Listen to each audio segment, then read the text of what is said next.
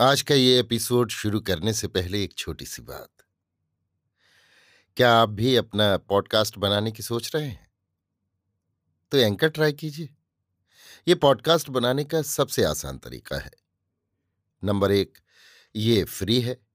Number दो, इसमें कई सारे ऐसे टूल्स हैं जो आपको अपने फ़ोन और कंप्यूटर पर रिकॉर्ड और एडिट करने की फैसिलिटी देते हैं। नंबर तीन आप अपने पॉडकास्ट को डिस्ट्रीब्यूट भी कर सकते हैं, जिससे इसे स्पॉटिफाई और दूसरे प्लेटफॉर्म पर सुना जा सके। तो डाउनलोड कीजिए फ्री एंकर ऐप या विज़िट कीजिए एंकर डॉट एफ़ पर अपना पॉडकास्ट स्टार्ट करने के लिए। ये तो थी एक छोटी सी जानकारी, और अब शुरू करते हैं एपिसोड का सिलसिला। तो आज के एपिसोड में। लीजिए सुनिए। मुंशी प्रेमचंद के लिखे उपन्यास प्रेमा के पाँचवें भाग को मेरी यानी समीर गोस्वामी की आवाज़ में। इस भाग का शीर्षक है ए, ये गजरा क्या हो गया? पंडित बसंत कुमार का दुनिया से उठ जाना केवल पूर्णा के लिए ही जानलेवा न था। प्रेमा की हालत भी उसी की जैसी थी। पहले वो अपने भाग्य पर रोया करती थी अब विधाता ने उसकी प्यारी सखी पूर्णा पर विपत्ति डालकर उसे और भी शोकातुर बना दिया था। अब उसका दुख हटाने वाला, उसका गम गलत करने वाला कोई न था।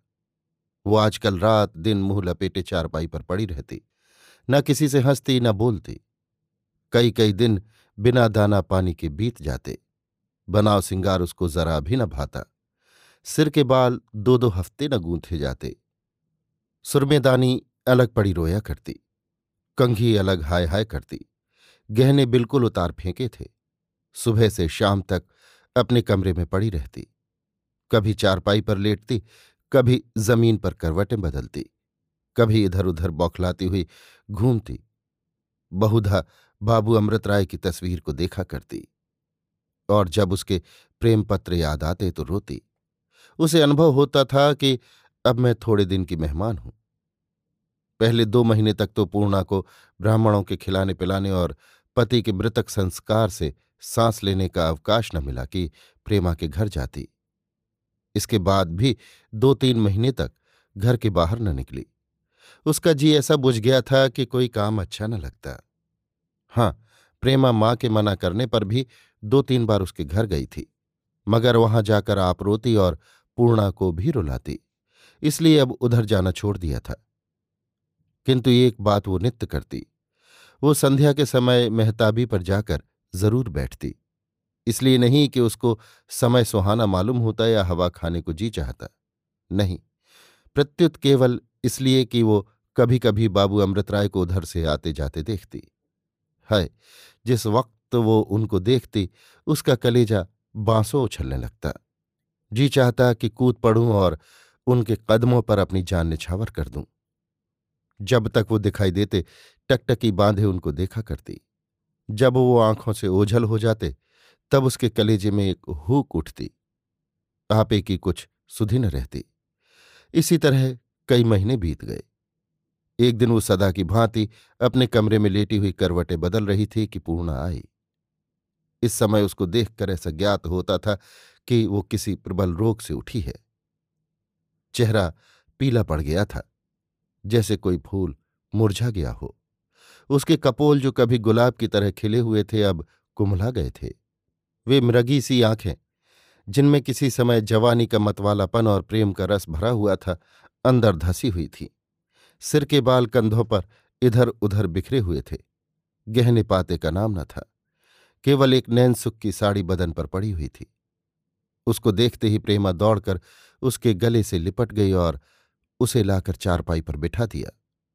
कई मिनट तक दोनों सखियाँ एक दूसरे के मुँह को ताकती रहीं। दोनों के दिल में ख्यालों का दरिया उमड़ा हुआ था, मगर जबान किसी की न खुलती थी। आखिर पूर्णा ने कहा, आजकल जी अच्छा नहीं है क्या? गलकर कांटा हो गई हो? प्रेमा ने मुस्कराने की चेष्टा करके कहा, नहीं सखी, मैं बहुत अच्छी तरह हूँ। तुम तो कुशल से रही। पूर्णा की आँखों में आँसू डबडबा आए। भूली मेरा कुशल आनंद क्या पूछती हो सखी? आनंद तो मेरे लिए सपना हो गया। पाँच महीने से अधिक हो गए मगर अब तक मेरी आँखें नहीं झपकी। जान पड़ता है कि नींद आँसू होकर बह गई। प्रेमा, सखी, ईश्वर जानता है मेरा भी यही हाल है। अगर तुम ब्याही विधवा हो तो मैं कुंवारी विधवा हूँ। हमारी तुम्हारी एक ही गत है। हाँ सखी, मैंने ठान लिया है कि अब इसी सोग में ज़िंदगी काटूँगी। पूर्णा, कैसी बातें करती हो प्यारी? मेरा और तुम्हारा क्या जोड़? जितना सुख भोगना मेरे भाग्य में बदा था, भोग चुकी। पर तुम अपने को क्यों घुलाए डालती हो? सच मानो सखी, बाबू अमृत राय की दशा भी तुम्हारे ही सी है। वे आजकल बहुत मलिन दिखाई देते हैं। जब कभी इधर की बात चलाती हूँ तो जाने का नाम ही नहीं लेते। मैंने एक दिन देखा, वो तुम्हारा काढ़ा हुआ रूमाल लिए हुए थे। ये बातें सुनकर प्रेमा का चेहरा खिल गया। मारे हर्ष के आँखें जगमगाने लगी। पूर्णा का हाथ अपने हाथों में लेकर और उसकी आँखों में आँखें डालकर बोली, सखी, इधर की और क्या क्या बातें आई थी? पूर्णा मुस्कराकर, अब क्या सब आज ही सुन लोगी? अभी तो कल ही मैंने पूछा कि आप अपना ब्याह कब करेंगे? तो बोले, जब तुम चाहो। मैं बहुत लजा गई। प्रेमा, सखी तुम बड़ी ढीठ हो। क्या तुमको उनके सामने निकलते बैठते लाज नहीं आती? पूर्णा, लाज क्यों नहीं आती? मगर बिना सामने आए काम तो नहीं चलता और सखी, उनसे क्या पर्दा करूँ? उन्होंने मुझ पर जो जो अनुग्रह किए हैं, उनसे मैं कभी उऋण नहीं हो सकती। पहले ही दिन, जबकि मुझ पर वो विपत्ति पड़ी। रात को मेरे यहाँ चोरी हो गई। जो असबाब था, पापियों ने मूस लिया। उस समय मेरे पास एक कौड़ी भी न थी। मैं बड़े फेर में पड़ी हुई थी कि अब क्या करूँ? जिधर आँख उठती, अंधेरा दिखाई देता। उसके तीसरे दिन बाबू अमृत राय आए। ईश्वर करे, वो युग युग जिए। उन्होंने बिल्लो की तनख्वाहें बाँध दी और मेरे साथ भी बहुत अच्छा सलूक किया। अगर वो उस आड़े वक्त ना आते तो गहने पाते, अब तक कभी के बिक गए होते। सोचती हूँ कि वो इतने बड़े आदमी होकर मुझ भिखारिन के दरवाजे पर आते हैं तो उनसे क्या पर्दा करूँ? और दुनिया ऐसी है कि इतना भी नहीं देख सकती। वो जो पड़ोस में पंडायन रहती है, कई बार आई और बोली कि सिर के बाल मुड़ा लो। विधवाओं को बाल न रखना चाहिए, मगर मैंने अब तक उनका कहना नहीं माना। इस पर सारे मोहल्ले में मेरे बारे में तरह तरह की बातें की जाती हैं। कोई कुछ कहता है, कोई कुछ। जितने मुँह, उतनी बातें। बिल्लू आकर सब वृतांत मुझसे कहती है। सब सुन लेती हूँ और रो धोकर चुप हो जाती हूँ। मेरे भाग्य में दुख भोगना, लोगों की जली कटी सुनना न लिखा होता तो ये विपत्ति ही काहे को पड़ती? मगर चाहे कुछ हो, मैं इन बालों को मुड़वाकर मुंडी नहीं बनना चाहती। ईश्वर ने सब कुछ तो हर लिया। अब क्या इन बालों से भी हाथ धो? ये कहकर पूर्णा ने कंधों पर बिखरे हुए लंबे लंबे बालों को ऐसी दृष्टि से देखा, मानो वे कोई धन है। प्रेमा ने भी उन्हें हाथ से संभाल कर कहा, नहीं सखी खबरदार, बालों को मुड़वाओगी तो हमसे तुमसे न बनेगी। पंडाइन को बकने दो, वो पगला गई है। ये देखो, नीचे की तरफ़ जो ऐठन पड़ गई है, कैसी सुंदर मालूम होती है। ये कहकर प्रेमा उठी बक्स में से सुगंधित तेल निकाला और जब तक पूर्ण हाय हाय करे कि उसके सिर को चादर से खिसका कर तेल डाल दिया और उसका सिर जांघ पर रखकर धीरे धीरे मलने लगी। बेचारी पूर्णा इन प्यार की बातों को न सह सकी। आँखों में आँसू भरकर बोली, प्यारी प्रेमा, ये क्या गजब करती हो? अभी क्या कम उपहास हो रहा है? जब बाल संवारे निकलूँगी तो क्या गत होगी? अब तुमसे दिल की बात क्या छिपाऊं? सखी, ईश्वर जानता है, मुझे ये बाल खुद बोझ मालूम होते हैं। जब इस सूरत का देखने वाला ही संसार से उठ गया तो ये बाल किस काम के? मगर मैं इनके पीछे पड़ोसियों के ताने सहती हूँ तो केवल इसलिए कि सिर मुड़ाकर मुझसे बाबू अमृत राय के सामने ना निकला जाएगा। ये कहकर पूर्णा ज़मीन की तरफ़ ताकने लगी। मानो वो लजा गई है। प्रेमा भी कुछ सोचने लगी। अपनी सखी के सिर में तेल मला कंघी की बाल गूंथे और तब धीरे से आईना लाकर उसके सामने रख दिया। पूर्णा ने इधर पाँच महीने से आईने का मुँह नहीं देखा था। वो समझती थी कि मेरी सूरत बिल्कुल उतर गई होगी। मगर अब जो देखा तो सिवाय इसके कि मुँह पीला पड़ गया था और कोई भेद न मालूम हुआ। मध्यम स्वर में बोली, प्रेमा, ईश्वर के लिए अब बस करो। मेरे भाग्य में ये सिंगार बदा ही नहीं है। पड़ोस ने देखेंगी तो न जाने क्या अपराध लगा दें। प्रेमा उसकी सूरत को टकटकी लगाकर देख रही थी। यकायक मुस्कुरा कर बोली, सखी, तुम जानती हो मैंने तुम्हारा सिंगार क्यों किया? पूर्णा, मैं क्या जानू? तुम्हारा जी चाहता होगा? प्रेमा, इसलिए कि तुम उनके सामने इसी तरह जाओ। पूर्णा, तुम बड़ी खोटी हो। भला मैं उनके सामने इस तरह कैसे जाऊँगी? वो देखकर दिल में क्या कहेंगे? देखने वाले यों ही बेसिर पैर की बातें उड़ाया करते हैं। तब तो और भी ना मालूम क्या कहेंगे। थोड़ी देर तक ऐसे ही हँसी दिल लगी की बातें होती रहीं। बातों बातों में प्रेमा ने कहा, सखी, अब तो अकेले नहीं रहा जाता। क्या हर्ज है तुम भी यहीं उठाओ? हम तुम दोनों साथ साथ रहें? पूर्ण। सखी, मेरे लिए इससे अधिक हर्ष की कौन सी बात होगी कि तुम्हारे साथ रहूँ? मगर अब तो पैर फूंक फूक कर धरना होता है। लोग तुम्हारे घर ही में राज़ी न होंगे और अगर ये मान भी गए तो बिना बाबू अमृत राय की मर्ज़ी के कैसे आ सकती हूँ? संसार के लोग भी कैसे अंधे हैं? ऐसे दयालु पुरुष को कहते हैं कि ईसाई हो गया है। कहने वालों के मुँह से ना मालूम कैसे ऐसी झूठी बात निकलती है। मुझसे वो कहते थे कि मैं शीघ्र ही एक ऐसा स्थान बनाने वाला हूँ, जहाँ अनाथ विधवाएँ आकर रहेंगी। वहाँ उनके पालन पोषण और वस्त्र का प्रबंध किया जाएगा और उन्हें पढ़ना, लिखना और पूजा पाठ कराना सिखाया जाएगा। जिस आदमी के विचार ऐसे शुद्ध हों, उसको वो लोग ईसाई और अधर्मी बनाते हैं, जो भूल कर भी भिकमंगे को भीख नहीं देते। ऐसा अंधेर है। प्रेमा, बहन, संसार का यही व्यवहार है। हाय, अगर वो मुझे अपनी लौंडी बना लेते तो भी मेरा जीवन सफल हो जाता। ऐसे उदार चित्तदाता की चेरी बनना भी कोई बड़ाई की बात है। पूर्णा, तुम उनकी चेरी काहे को बनोगी? वो तो आप तुम्हारे सेवक बनने के लिए तैयार बैठे हैं। तुम्हारे लालाजी ही नहीं मानते। विश्वास मानो, यदि तुमसे उनका ब्याह न हुआ तो कुंवारे ही रहेंगे। प्रेमा, यहाँ भी यही ठान ली है कि चेरी बनूँगी तो उन्हीं की। कुछ देर तक तो यही बातें हुआ की। जब सूर्य अस्त होने लगा तो प्रेमा ने कहा, चलो सखी, तुमको बगीचे की सैर करा लावें।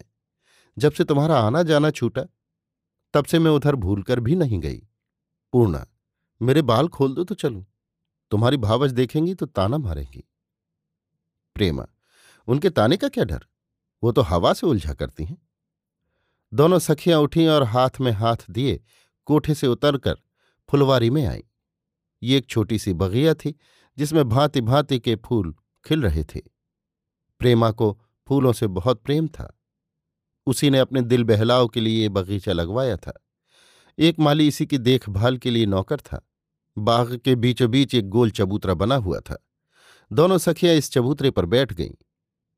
इनको देखते ही माली बहुत सी कलियाँ एक साफ़ तर कपड़े में लपेट कर लाया। प्रेमा ने उनको पूर्णा को देना चाहा। मगर उसने बहुत उदास होकर कहा बहन मुझे क्षमा करो। इनकी बूबास तुमको मुबारक हो। सुहाग के साथ मैंने फूल भी त्याग दिए। हाय, जिस दिन वो काल रूपी नदी में नहाने गए, उस दिन ऐसी ही कलियों का एक हार बनाया था। रोकर, वो हार धरा का धरा रह गया। तब से मैंने फूलों को हाथ नहीं लगाया। ये कहते कहते वो एकाएक चौंक पड़ी और बोली, सखी, अब मैं जाऊँगी। आज इतवार का दिन है, बाबू साहब आते होंगे। प्रेमा ने रोनी हँसी हंसकर कहा, नहीं सखी, अभी उनके आने में आध घंटे की देर है। मुझे तो इस समय ऐसा ठीक परिचय मिल गया है कि अगर कोठरी में बंद कर दो तो भी शायद गलती ना करूँ। सखी कहते, लाज आती है। मैं घंटों बैठकर झरोखे से उनकी राह देखा करती हूँ। चंचल चित्त को बहुत समझाती हूँ, पर मानता ही नहीं। पूर्णा ने उसको ढांढस दिया और अपनी सखी से गले मिल शर्माती हुई घूंघट से चेहरे को छिपाए अपने घर की तरफ़ चली और प्रेमा किसी के दर्शन की अभिलाषा कर मेहताबी पर जाकर टहलने लगी। पूर्णा को मकान पर पहुँचे ठीक आधी घड़ी हुई थी कि बाबू अमृतराय बाइसिकल पर फर फर करते आ पहुँचे। आज उन्होंने अंग्रेज़ी बाने की जगह बंगाली बाना धारण किया था, जो उन पर खूब सजता था। उनको देखकर कोई ये नहीं कह सकता था कि वो राजकुमार नहीं है। बाजारों में जब निकलते तो सबकी आँखें उन्हीं की तरफ़ उठती थीं। रीति के विरुद्ध आज उनकी दाहनी कलाई पर एक बहुत ही सुगंधित मनोहर बेले का हार लिपटा हुआ था, जिससे सुगंध उड़ रही थी और इस सुगंध से लेवेंडर की खुशबू मिलकर मानो सोने पर सुहागा कर रही हो। संदली रेशम के बेलदार कुर्ते पर धानी रंग की रेशमी चादर हवा के मंद मंद झोंकों से लहरा लहरा कर एक अनोखी छवि दिखाती थी। उनकी आहट पाते ही बिल्लू घर में से निकल आई और उनको ले जाकर कमरे में बिठा दिया। अमृत राय, क्यों बिल्लू? सब कुशल है? बिल्लू, हाँ सरकार, सब कुशल है। अमृत राय, कोई तकलीफ़ तो नहीं? बिल्लू, नहीं सरकार, कोई तकलीफ़ नहीं। इतने में बैठक का भीतर वाला दरवाज़ा खुला और पूर्णा निकली। अमृत राय ने उसकी तरफ़ देखा तो अचंभे में आ गए और उनकी निगाह आप ही, आप उसके चेहरे पर जम गई। पूर्णा मारे लज्जा के गड़ी जाती थी कि आज क्यों ये मेरी ओर ऐसे ताक रहे हैं। वो भूल गई थी कि आज मैंने बालों में तेल डाला है, कंघी की है और माथे पर लाल बिंदी भी लगाई है। अमृत राय ने उसको इस बनाव सिंगार के साथ कभी नहीं देखा था और ना वो समझे थे कि वो ऐसी रूपवती होगी। कुछ देर तक तो पूर्णा सिर नीचा किए खड़ी रही। यकायक उसको अपने गुथे केश की सुधी आ गई और उसने झट लजाकर सिर और भी नेहरा लिया। घूंघट को बढ़ाकर चेहरा छिपा लिया और ये ख्याल करके कि शायद बाबू साहब इस बनाव सिंगार से नाराज़ हो, वो बहुत ही भोलेपन के साथ बोली, मैं क्या करूँ? मैं तो प्रेमा के घर गई थी। उन्होंने हठ करके सिर में तेल डालकर बाल गूंथ दिए। मैं कल सब बाल कटवा डालूँगी। ये कहते कहते उसकी आँखों में आँसू भर आए। उसके बनाव सिंगार ने अमृत राय पर पहले ही जादू चलाया था। अब इस भोलेपन ने और लुभा लिया। जवाब दिया, नहीं नहीं, तुम्हें कसम है, ऐसा हरगिज न करना। मैं बहुत खुश हूँ कि तुम्हारी सखी ने तुम्हारे ऊपर ये कृपा की। अगर वो यहाँ इस समय होती तो इसके निहोरे में मैं उनको धन्यवाद देता। पूर्णा पढ़ी लिखी औरत थी। इस इशारे को समझ गई और झट से गर्दन नीचे कर ली। बाबू अमृत राय दिल में डर रहे थे कि कहीं इस छेड़ पर ये देवी रुष्ट न हो जाए। नहीं तो फिर मनाना कठिन हो जाएगा। मगर जब उसे मुस्कराकर गर्दन नीची करते देखा तो और भी ढिटाई करने का साहस हुआ, बोले, मैं तो समझता था कि प्रेमा मुझे भूल गई होगी। मगर मालूम होता है कि अभी तक मुझ पर कुछ कुछ स्नेह बाकी है। अब पूर्णा ने गर्दन उठाई और अमृत राय के चेहरे पर आँखें जमा कर बोली, जैसे कोई वकील किसी दुखियारे के लिए न्यायाधीश से अपील करता हूँ। बाबू साहब, आपका केवल इतना समझना कि प्रेमा आपको भूल गई होगी। उन पर बड़ा भारी आक्षेप है। प्रेमा का प्रेम आपके निमित्त सच्चा है। आज उनकी दशा देखकर मैं अपनी विपत्ति भूल गई। वो गलकर आधी हो गई हैं। महीनों से खाना पीना नाम मात्र है।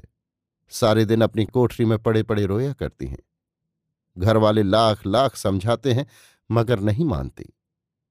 आज तो उन्होंने आपका नाम लेकर कहा, सखी, अगर चेरी बनूँगी तो उन्हीं की। ये समाचार सुनकर अमृत राय कुछ उदास हो गए। ये अग्नि जो कलेजे में सुलग रही थी और जिसको उन्होंने सामाजिक सुधार की राख तले दबा रखा था, इस समय क्षण भर के लिए धधक उठी। जी बेचैन होने लगा। दिल उकसाने लगा कि मुंशी बद्री प्रसाद का घर दूर नहीं है। दम भर के लिए चले चलो। अभी सब काम हुआ जाता है। मगर फिर देश हित के उत्साह ने दिल को रोका। बोले, पूर्ण, तुम जानती हो कि मुझे प्रेमा से कितनी मोहब्बत थी। चार वर्ष तक मैं दिल में उनकी पूजा करता रहा। मगर मुंशी बद्री प्रसाद ने मेरी दिनों की बंधी हुई आस केवल इस बात पर तोड़ दी कि मैं सामाजिक सुधार का पक्षपाती हो गया। आखिर मैंने भी रो रोकर उस आग को बुझाया और अब तो दिल एक दूसरी ही देवी की उपासना करने लगा है। अगर ये आशा भी यों ही टूट गई तो सत्य मानो, बिना ब्याह ही रहूँगा। पूर्णा का अब तक ये ख्याल था कि बाबू अमृत राय प्रेमा से ब्याह करेंगे। मगर अब जो उसको मालूम हुआ कि उनका ब्याह कहीं और लग रहा है, तब उसको कुछ आश्चर्य हुआ। दिल से बातें करने लगी। प्यारी प्रेमा, क्या तेरी प्रीत का ऐसा दुखदायी परिणाम होगा? तेरे माँ बाप भाई बंद तेरी जान के ग्राहक हो रहे हैं। ये बेचारा तो अभी तक तुझ पर जान देता है। चाहे वो अपने मुँह से कुछ भी न कहे, मगर मेरा दिल गवाही देता है कि तेरी मोहब्बत उसके रोम रोम में व्याप रही है। मगर जब तेरे मिलने की कोई आशा ही न हो तो बेचारा क्या करे? मजबूर होकर कहीं और ब्याह करेगा। इसमें उसका क्या दोष? मन में इस तरह विचार कर बोली, बाबू साहब, आपको अधिकार है कि जहाँ चाहो संबंध करो, मगर मैं यही कहूँगी कि अगर इस शहर में आपके जोड़ की कोई है तो वो प्रेमा है। अमृत राय, ये क्यों नहीं कहती कि यहाँ उनके योग्य कोई वर नहीं? इसीलिए तो मुंशी बद्री प्रसाद ने मुझसे छुटकारा पाया। पूर्णा, ये आप कैसी बात कहते हैं? प्रेमा और आपका जोड़ा ईश्वर ने अपने हाथ से बनाया है। अमृत राय, जब उनके योग्य मैं था, अब नहीं हूँ। पूर्णा अच्छा आजकल किसके यहाँ बातचीत हो रही है? अमृत राय, मुस्कराकर। नाम अभी नहीं बताऊँगा। बातचीत तो हो रही है, मगर अभी कोई पक्की उम्मीद नहीं है। पूर्णा, वाह, ऐसा भी कहीं हो सकता है? यहाँ ऐसा कौन रईस है, जो आपसे नाता करने में अपनी बड़ाई न समझता हो? अमृत राय, नहीं, कुछ बात ही ऐसी आ पड़ी है। पूर्णा अगर मुझसे कोई काम हो सके तो मैं करने को तैयार हूँ। जो काम मेरे योग्य हो, बता दीजिए। अमृत राय, मुस्कुराकर, तुम्हारी मर्ज़ी बिना तो वो काम कभी पूरा हो ही नहीं सकता। तुम चाहो तो बहुत जल्द मेरा घर बच सकता है। पूर्णा बहुत प्रसन्न हुई कि मैं भी अब इनके कुछ काम आ सकूँगी। उसकी समझ में इस वाक्य के अर्थ नहीं आए कि तुम्हारी मर्ज़ी के बिना तो वो काम पूरा हो ही नहीं सकता। उसने समझा कि शायद मुझसे यही कहेंगे कि जाके लड़की को देखावे। छह महीने के अंदर ही अंदर वो इसका अभिप्राय भली भांति समझ गई। बाबू अमृत राय कुछ देर यहाँ और बैठे। उनकी आँखें आज इधर उधर से घूम कर आती और पूर्णा के चेहरे पर गड़ जाती। वो कनखियों से उनकी ओर ताकती तो उन्हें अपनी तरफ़ ताकते पाती। आखिर वो उठे और चलते समय बोले, पूर्णा मैं ये गजरा आज तुम्हारे वास्ते लाया हूँ। देखो, इसमें कैसी सुगंध उड़ रही है। पूर्णा भौचक हो गई। ये आज अनोखी बात कैसी? एक मिनट तक तो वो इस सोच विचार में थी कि लूँ या न लूँ। उन गजरों का ध्यान आया जो उसने अपने पति के लिए होली के दिन बनाए थे। फिर प्रेमा की कलियों का ख्याल आया। उसने इरादा किया, मैं न लूँगी। जबान ने कहा मैं इसे लेकर क्या करूँगी? मगर हाथ आप ही, आप बढ़ गया। बाबू साहब ने खुश होकर गजरा उसके हाथ में पहनाया। उसको खूब नज़र भर देखा। फिर बाहर निकल आए और पैरगाड़ी पर सवार हो रवाना हो गए। पूर्णा कई मिनट तक सन्नाटे में खड़ी रही। वो सोचती थी कि मैंने तो गजरा लेने से इनकार किया था। फिर ये मेरे हाथ में कैसे आ गया? जी चाहा कि फेंक दे। मगर फिर ये ख्याल पलट गया और उसने गजरे को हाथ में पहन लिया। हाय, उस समय भी भोली भाली पूर्णा की समझ में न आया कि इस जुमले का क्या मतलब है कि तुम चाहो तो बहुत जल्द मेरा घर बस सकता है। उधर प्रेमा मेहताबी पर टहल रही थी। उसने बाबू साहब को आते देखा था। उनकी सज धज उसकी आँखों में खूब गई थी। उसने उन्हें कभी इस बनाव के साथ नहीं देखा था। वो सोच रही थी कि आज इनके हाथ में गजरा क्यों है? उसकी आँखें पूर्णा के घर की तरफ़ लगी हुई थी। उसका जी झुंझलाता था कि वो आज इतनी देर क्यों लगा रहे हैं? क्या बातें हो रही हैं? एकाएक पैर गाड़ी दिखाई दी। उसने फिर बाबू साहब को देखा। चेहरा खिला हुआ था। कलाइयों पर नज़र पड़ गई। है? वो गजरा क्या हो गया? अभी आप सुन रहे थे मुंशी प्रेमचंद के लिखे उपन्यास। प्रेमा के पाँचवें भाग को मेरी, यानी समीर गोस्वामी की आवाज़ में। इस भाग का शीर्षक था ए वो गजरा क्या हो गया?